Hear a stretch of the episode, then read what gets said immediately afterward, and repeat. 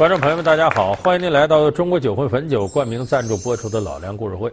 我们解读这个《水浒》啊，往往会引起大家的争议。你看，有不少看了我们节目的朋友都说：“哎呀，你说那不对。”还有人说：“你说的太对了。”还有说：“我怎么发现以前从你们节目里找到一些我没感觉出来的东西？”这是什么原因造成的呢？因为《水浒》和别的书全不一样。你像《三国》呀、《红楼梦》啊什么的，正面人物就正面人物。反面人物就反面人物，而且正面人物光明磊落，反面人物蝇营狗苟，这都是规律。可《水浒》不一样，《水浒》里你说一百零八将是正面人物吗？可是他们经常采用一些为人所不齿的手段和做事方式。你比方李逵，滥杀无辜，而是砍了不少百姓的脑袋呢。孙二娘是个开黑店的，石谦小偷小摸，偷鸡摸狗。矮脚虎王英那就是个臭流氓，就你看，从这点来说，《水浒》里的人物争议是非常大的。今天咱们说到这个人物，同样争议很大，谁呢？智多星吴用。要说没啥争议的，吴用就好比梁山的诸葛亮啊，神机妙算呢。还有的人说他什么神机妙算呢？说白了，那就是个乡村教师，也出不了什么好主意，净出馊主意了。你看。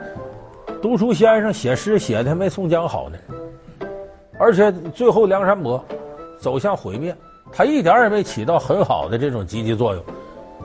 所以说这吴用，哎，你就听他名字吧，吴用吴用，说这人没什么用。你看，有关于吴用这个争论是非常大的，而且两极分化。那么咱们今天就跟大伙说说这个吴用，能和诸葛亮比吗？他两个人之间有什么共同点和不同的地方呢？你看，为什么很多人说吴用是梁山的诸葛亮？他俩有相同的地方。头一个相同的地方呢，咱们说忠诚。忠臣不事二主。咱们你看这诸葛亮，咱都知道，是未出茅庐就知三分天下。自从先主刘备呢三顾茅庐，把诸葛先生请出山，诸葛亮这一辈子真是那八个字儿。鞠躬尽瘁，死而后已。愿效犬马之劳。白帝城托孤之后，诸葛亮五月渡泸，深入不毛。后来六出祁山，九伐中原，一直到死的五丈原，对蜀汉天下忠心耿耿。那这是头份的。你再看吴用呢，打从这石碣村劫生辰纲出来，到水泊梁山，一直把宋江弄上来，两个人关系始终非常好，而且。他不管出什么主意，都是围绕着宋江的核心利益。到后来，宋江被朝廷下了药酒给弄死了，吴用和花荣两个人在八百里撂二八，一琢磨，你说这哥哥都死了，我们活着什么意思？白绫子往上一甩，啪，俩人上吊死了。就我生是你宋江人，死是你宋江鬼，追随哥哥于地下。哥哥在梦中托信给我用。吴用收到了，哥哥在信中让我安守本分，自己却尽忠尽义去了。难道哥哥忘了兄弟们聚义时许下的诺言？不求同年同日生，但求同年同日死。如今哥哥已为国而死，无用。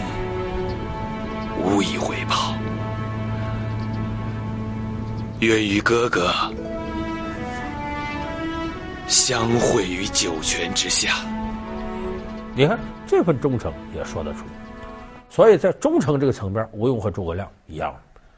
第二个呢，这两个人都比较冷静，每临大事有静气，就无论出现什么样的危机，不慌不忙。你看吴用。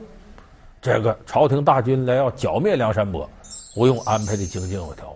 诸葛亮也是啊，刘备一死，曹丕啊鼓动五路军马要攻打蜀汉。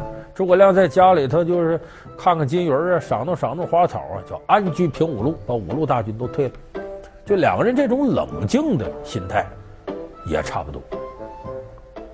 所以这两点呢是他相同的。你看，一个是。我们刚才说忠诚再冷静，第三个呢有点另类，就长相也差不多。你看这个《水浒》里说这个吴用什么长相呢？叫面白须长，就脸白白净净的，长胡子，三绺长髯，这是中国古代标准的美男子形象。就是男的呢得白，而且得有长胡子。你搁现在你看那古天乐，古铜色皮肤，连胡子都没有，那丑男。在过去没人待见他，这是。在他俩这外在形象，尤其这吴用没事还鹅毛扇在这扇着，那外在形象和诸葛亮是基本上差不多的。所以就这几点是他相同的。那说不同地方在哪儿呢？论能耐呀，这个吴用照诸葛亮差不是一个档次。最大的区别是，吴用没有大局观，全是小巧之道，解决眼前的事儿，长远的事儿他看不了那么远。诸葛亮不一样啊，咱们说诸葛亮什么大局观？未出茅庐便知三分天下，不光知道三分天下，我这辈子职业规划是什么？我诸葛卧龙要干嘛？我的主公我要选了刘备，刘备将来是什么结局？再往后，刘备的敌人孙权呢？刘表啊，啊张鲁啊，刘璋啊，曹操啊，西凉马腾啊，都怎么回事？诸葛亮心里都有数，这叫大局观。那说吴用为什么没有大局观呢？咱再举个例子，你就明白。智劫生辰纲，有人说谁说吴用没大局观？劫生辰纲安排多好啊！啊，就知道这杨志啊，这伙人压生辰纲有矛盾，杨志也不都说了算。而且沿道必过黄泥岗，到这天热的要死，肯定得歇着。我挑了一百多斤的担子，你空着手走，你就不知道我们挑担人的辛苦，你不拿我们当人，畜生！看我抽你！站住！江天下忘了自个儿的身份，一个犯罪的军人，就算中书大人可怜你，抬举你做个提辖，不也就是个小拇指大的官儿吗？啊！你好好的看一看，这些军舰都是皮肉之身，成什么样子了？怎么就不能歇会儿啊？啊！这会儿一歇着口渴难忍，哎，咱就让白胜来卖酒来，这酒里下蒙汗药，啊蒙倒了，咱把人弄走。倒倒倒倒倒！就这事儿完了，那人家能轻易饶了吗？得追，得查，得找啊！咱哥几个怎么脱身呢？你得整盘的计划呀！吴用在这上插算计，简单的想到，反正结完了，大伙分钱。分给白日鼠白胜一部分，哪想到这小子根本不牢靠，回去狂嫖烂赌的。平常那么穷，怎么有钱了？抓他拷问，一打白胜一五一十供出来了，谁谁干的，怎么着？结果这事儿那哥几个还在乐呢，喝酒呢，还不知道呢。多亏宋江、宋公明，飞马奔赴石碣村，告诉出事儿了。哥哥有所不知，宋江是舍着性命前来救。如今黄泥岗事发，那白胜已经被关在济州府的大牢里，他供出了你等七人。哥哥，事到如今，三十六计，走为上。这哥几个才想到仓皇出逃，逃哪儿去？就近上水泊梁山吗？上山都不知道什么情况。要不是这个林冲啊，一来气火并王伦，哥几个就歇菜了，就完了。所以你从这小事就看出来，吴用顾前不顾后。缺乏系统的大局观。乡村教师自比诸葛亮，吴用这个草根军师合格吗？读万卷书，才思敏捷，智多星为何只擅长雕虫小技？和真正的诸葛亮相比，他的功力到底差在哪里？三国和水浒的大环境决定了军师的人选，换做诸葛亮，梁山就真的会好起来吗？老梁故事会为您讲述吴用面对诸葛亮。好，欢迎您回到中国酒魂汾酒冠名赞助播出的老梁故事会。有人说，这吴用这么大个军事，怎么这点事想不出来呢？就说吴用为什么缺乏大局观呢？这得跟大伙儿说一句大家都很熟悉的话。咱们说人怎么叫有见识啊？叫行千里路，读万卷书。人才叫有见识。你看，咱们说这阅历俩字儿，阅是啥？阅读，你看了多少书？历是什么？经受了、感受了什么东西？这两样凑一块儿，这人才叫阅历。你看这个行千里路，读万卷书，不是说行千里路，可不是说我坐高铁啊，我走多远，我坐飞机那没用，而是你走过这些地方，你见了多少人，你得到多少人生的体会，见识过多少样的事情，这为行千里路。你只有在这个基础上，你才了解这个社会，了解其他人。明白？他没见过那么些事儿。有人说，你诸葛亮不也是在隆中待着吗？在那趴着卧着，叫怎么叫卧龙呢？也没见过那事儿。那你可错了。诸葛亮打小，东汉末年的时候，天下大乱。诸葛亮老家是山东的，山东人，颠沛流离，跑到了这个湖北襄阳。也有人说是河南南阳，但总之道不近，跑出来了。和他哥哥诸葛瑾，诸葛瑾后来投入东吴了嘛。就这一道，诸葛亮已经在乱世之中饱尝人情冷暖，见了很多事儿。而且他到了隆中，人家没闲着，诸葛亮都交往什么人？你比方说他几个好朋友，啊，崔州平、石广元、孟公威、徐庶、徐元直。那么徐庶、徐元直讲嘛，诸葛孔明者，卧龙也呀。躬耕于龙母，每自比于管仲、乐毅，时人莫之许也。为伯陵崔州平，颍川徐庶元直，与谅友善，未为信然。就那个时候，诸葛亮就结交天下豪杰。刚才我说有徐庶这样好朋友，还有他精神导师水镜先生司马徽，搁现在说那也是预言家、算命大师。在诸葛亮老丈人，那是骑驴过小桥，独叹梅花瘦，隐士黄承彦老先生能耐大，有学问。你看诸葛亮交往这些人，见识这些事儿，就决定了他行千里路，读万卷书。人家有见识，那吴用就不行，就窝在这么的一个乡村。他天天见到就我刚才说偷牛宰狗这点事儿，你指望他有大局观，不大可能。所以这是吴用为什么没有大局观，所以他跟诸葛亮呢，这能耐上就差了不止一个节气。你看诸葛亮的本事，咱一说诸葛亮，什么军事家、政治家、文学家都跟理论沾边儿，吴用跟理论不沾边儿。吴用会那些东西，雕虫小技，就我们说是术不是道。他比诸葛亮好在哪儿呢？他虽雕虫小技，但是接地气。怎么接地气呢？你看那劫生辰纲那道下蒙汗药，坑蒙拐骗，这都是高度的基层化。而且他有些主意啊，你听就那么损，还挺实用。你比方说，当年朝廷的军马打到梁山，连环马，这连环马呀，在马上跟平地似的，梁山对抗不了。说这可怎么能破呢？吴用说：“我听说呀，京师警备司令部啊，金枪班有个教头叫金枪手徐宁，此人家传有一项兵刃叫钩连枪。这徐宁会使这个钩连枪，钻破连环马，一钩你噼里啪啦都倒。可怎么使咱不知道。说那得让徐宁来教咱们，那怎么行？徐宁朝廷命官呢，人能来教你来吗？想什么招呢？哎，吴用说：我有主意。他有一副雁翎金圈甲。”是祖传无价之宝，视作性命。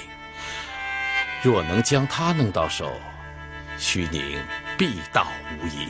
小弟倒认识徐宁，也在他家见过此甲，整日悬在卧室中梁，不给人看。这如何能弄到手？哎，嘿，哥哥莫急，此事正用得上小弟。找我！咱们派古上早、石迁把这金甲偷出来。而且偷出来给他留地址，我是梁山的人，来来来，你随我来。徐宁宝贝被偷走能干嘛？提着刀追呀、石谦轻功多好，能让他追着吗？抱着金甲就跑到梁山，徐宁在后头追，那到这儿来你就进套了，就把徐宁给弄上山了。有人说，照你这么说也不对，你让诸葛亮穿越回来，啊，回到这个北宋。让诸葛亮到梁山当军师，你看怎么样？肯定比吴用好，不见得。诸葛亮要来当军师，还不如吴用。吴用管怎么一百零八将凑齐了，后边征方腊、损兵折将、破辽国、徒劳无功，梁山才倒了。要是诸葛亮在梁山，我估计没等一百零八凑齐，梁山就黄铺了。为什么呢？什么样的队伍有什么样的军师。诸葛亮是跟哪些人打交道？东汉末年虽然天下大乱，但是造反这些人、争夺天下的人都是贵族。这里头不是贵族的，啥势力没有，就个关羽。关羽是山西一个杀人犯，也不姓关，后来逃到河北避祸，而且关羽脸也不是红的，等于染面涂须。就他这么一个，但后来关羽不也成贵族了吗？一样。等剩下那些，你公孙瓒呢，小霸王孙策呀，曹孟德呀，呃，袁绍啊，人家四十三公，这更是如此。吕布，这都是上等人。那么诸葛亮跟这些人打交道，他非常适应这些人的节奏，他用不着用一些下里巴人的手段。所以你看呢，诸葛亮的招法非常符合这个圈子。你比方说，空城计。司马懿工作牺牲之下，诸葛亮在那弹琴，司马懿在那侧耳朵听，琴声丝毫不乱。一看四门敞开，上边左右琴童，下边二老君进来呀进来，有人扫街道。司马懿琢磨了，我本当率军杀进城，后头一下士兵杀诸葛亮，不可能那么容易把城门打开让我进来。所以诸葛亮这阴谋就得逞了。你要搁梁山坏了，诸葛亮在亭上当当啷当当当弹琴了，啊。一帮梁山好汉到门口了，怎么回事？这老头干嘛呢？装神弄鬼的。哟，还这俩老梆子在那扫街道呢。楼上他弹琴，这干嘛呢？这是。再一看他弹琴呢，是干啥？敲丧钟要投降了，还等什么？杀进去走，花进去，把诸葛亮给活捉了。要跟这些人使这就不好使了。所以这是有针对性的。如果诸葛亮来指挥梁山这坏了，你原来带领的都是一些贵族讲身份的。梁山好汉里头有几个讲身份的？过去杀人犯出身，小偷小摸，什么人都有。你带这帮人，非给带乱了不可。而且诸葛亮讲纪律严明啊。华容道你关云长放走曹操，我该杀就得杀呀。那不是刘备求情，先记下项上人头吧。后来马谡失街亭，咔嚓就给宰了。纪律严明，可是梁山这些所谓英雄好汉，哪个也不听话的主。你要真纪律严明。没等朝廷打来，自己把自己人砍光了。所以你看，有人说吴用放纵部下，那有道理的。这帮人你能那么严格要求他吗？他们都不是什么规矩人呢。所以吴用呢，虽然说战略上各方面不如诸葛亮，但人家充分了解梁山的情况，有针对性的，真做出一些好的部署来。要诸葛亮真来管着梁山了，这梁山可能更早就稀里哗啦。就是不同的人。你愿管的贵族，他管的下里巴人，各有各的办法。看来，即便把诸葛亮从三国时期请回来，也不能替吴用来解决梁山的隐患，反而会因为和梁山好汉的沟通有问题而带来不必要的麻烦。那么，为梁山打造的吴用，为何不能拯救梁山？他一生的悲剧又在哪里呢？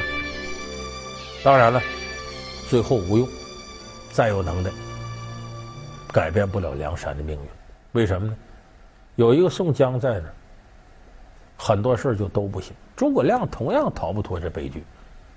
无能的右主阿斗在后头呢，有事没事就听信谗言。诸葛亮六出祁山，九伐中原没成，一半原因在阿斗这。一将无能，累死三军。有什么样的领导，就有什么样的事业。这一把手太关键了。咱们现在各个单位、公司。哪儿好不好？甭看别的，你就看那领导，你就看那老板。如果这个人完蛋，搞不好。吴用也是如此，他忠心耿耿的上司宋江一门心要招安。其实吴用愿意招安，他作为一个乡村教师，也想有功名。可是他也感觉到这朝廷不可靠，但是他自己的力量无力可援，他不能忤逆宋江的意思。所以，无论是吴用还是诸葛亮。他只是事业的推进者，不是事业的最终决定者。所以你说吴用和诸葛亮谁能耐大，谁能耐小，谁比不了谁，谁比得了谁？我觉得这都是次要的。就在一个历史大环境当中，一个主导的潮流是什么样，真正能具有决策能力的人是什么样，他们决定着一定情况下时代的走向。而这些出谋划策的人，永远是起到辅助的功能。所以就说吴用再怎么接地气。啊，雕虫小技再如何使用，他改变不了梁山伯由盛到衰的这个大趋势，这是梁山伯最终的悲剧命运。好，感谢您收看这期老梁故事会老梁故事会是由中国酒会汾酒冠名赞助播出。下期节目再见。